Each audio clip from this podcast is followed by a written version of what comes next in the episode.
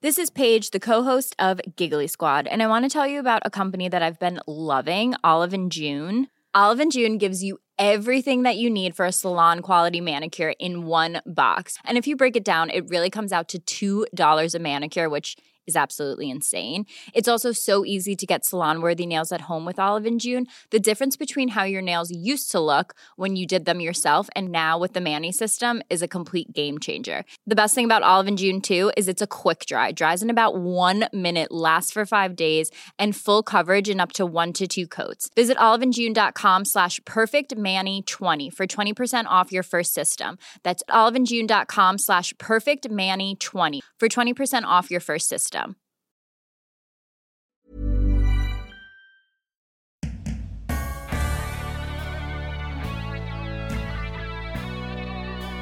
Hello, and welcome to Don't Stop Us Now. I'm Claire Hatton. And I'm Greta Thomas, and we're on a mission to help you achieve your goals. We're all about sharing the secrets of the world's most innovative and pioneering successful women. Hear their uplifting stories and practical advice right here. Yes, right here. And if you're enjoying this podcast, then why not sign up for our newsletter at hello at don'tstopusnow.co and keep listening for this week's latest episode.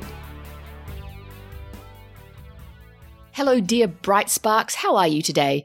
Welcome to another of our mini episodes where we revisit the specific pearls of wisdom that our amazing guests have shared with us. Exactly. Before we dive into this week's episode, a quick request to say if you're getting value from our podcast and the amazing guests we have who so generously share their experiences and lessons, then please do rate and review our show on your podcast platform.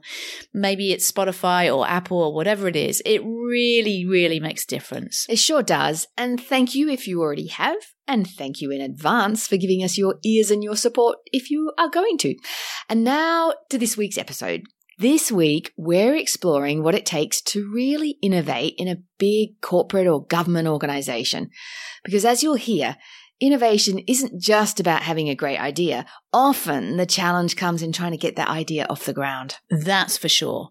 Now, we spoke to Mandy Birch, an executive with quantum computing company Rigetti Computing.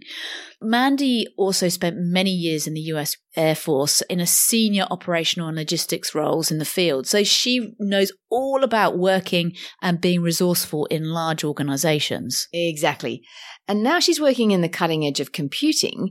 We asked Mandy if she relies on any principles or key approaches to successfully and creatively solve a problem. Here she is it's important to be prolific with ideas and you can't be too worried that you're going to have a bad idea right? Uh, for me i always tell my team you know if i say something that's a bad idea please give me feedback, right? There'll be plenty more. You're not going to hurt my feelings on it. And I try to cultivate that spirit amongst the team as well. You know, be courageous. Don't worry about putting that idea out there. Just go for it. And if we have enough of them, surely some of them are going to pan out.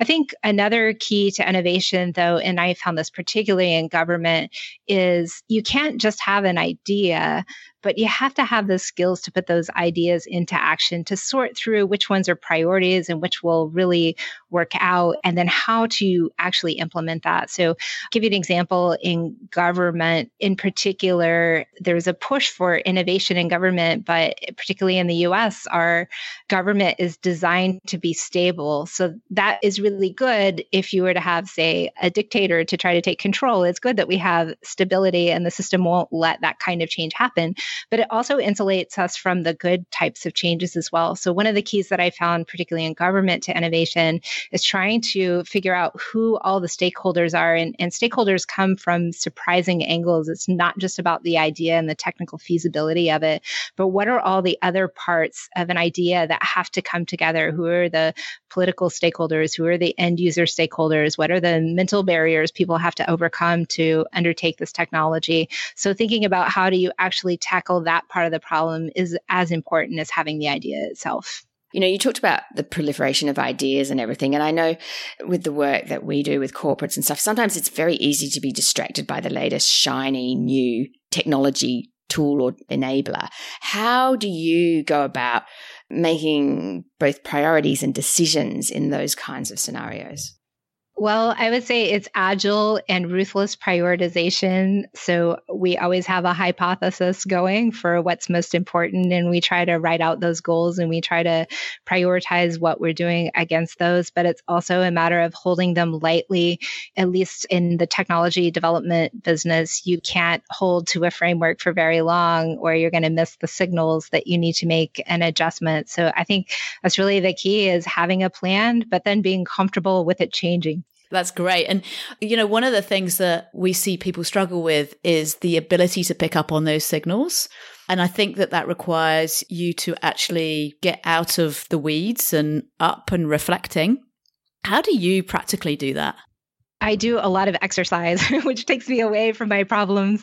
Uh, I love going for a run, getting out in nature for a hike, going for a swim. And I think just being able to step away from things and put myself in a new environment and, and think uh, is really important. And it's getting harder and harder to find that space. I just had to set some limits on how much time is scheduled on my on my calendar on a daily basis. But I think finding that time, that personal time where I'm not actually occupied with a task. And, and you know, that includes even reading books, although fiction maybe counts as a time to let my mind wander. But I think it takes that time. There's something that your brain does through good sleep and through time away from directly looking at or working on a problem that allows you to, to regroup. One of the things I love about Rigetti is we have a policy of asking employees to take a two to a three weeks sabbatical every year uh, contiguously to be able to refresh. And what we find that people often come back with their best ideas when they've been able to step away from things and see the bigger picture. People come back quite refreshed.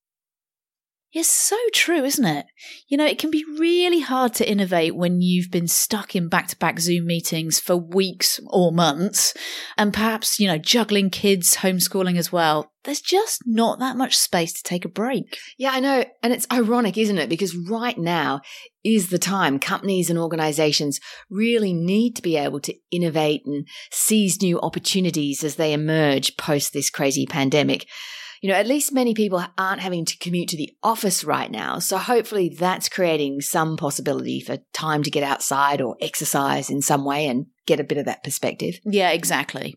And I think spending some time on asking ourselves, what am I doing to ensure I see signals from the market as they arise is a really important and useful question to be stopping and thinking about too, don't you? Yeah, I couldn't agree more.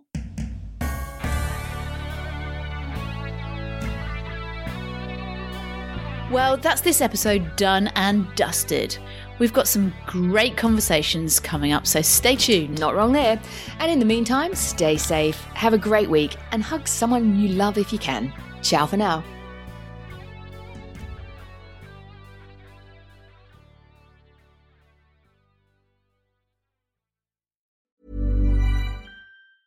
Need new glasses or want a fresh new style? Warby Parker has you covered. Glasses start at just 95 bucks, including anti-reflective, scratch-resistant prescription lenses that block 100% of UV rays. Every frame's designed in-house with a huge selection of styles for every face shape. And with Warby Parker's free home try-on program, you can order 5 pairs to try at home for free. Shipping is free both ways too. Go to warbyparker.com/covered to try 5 pairs of frames at home for free. warbyparker.com/covered.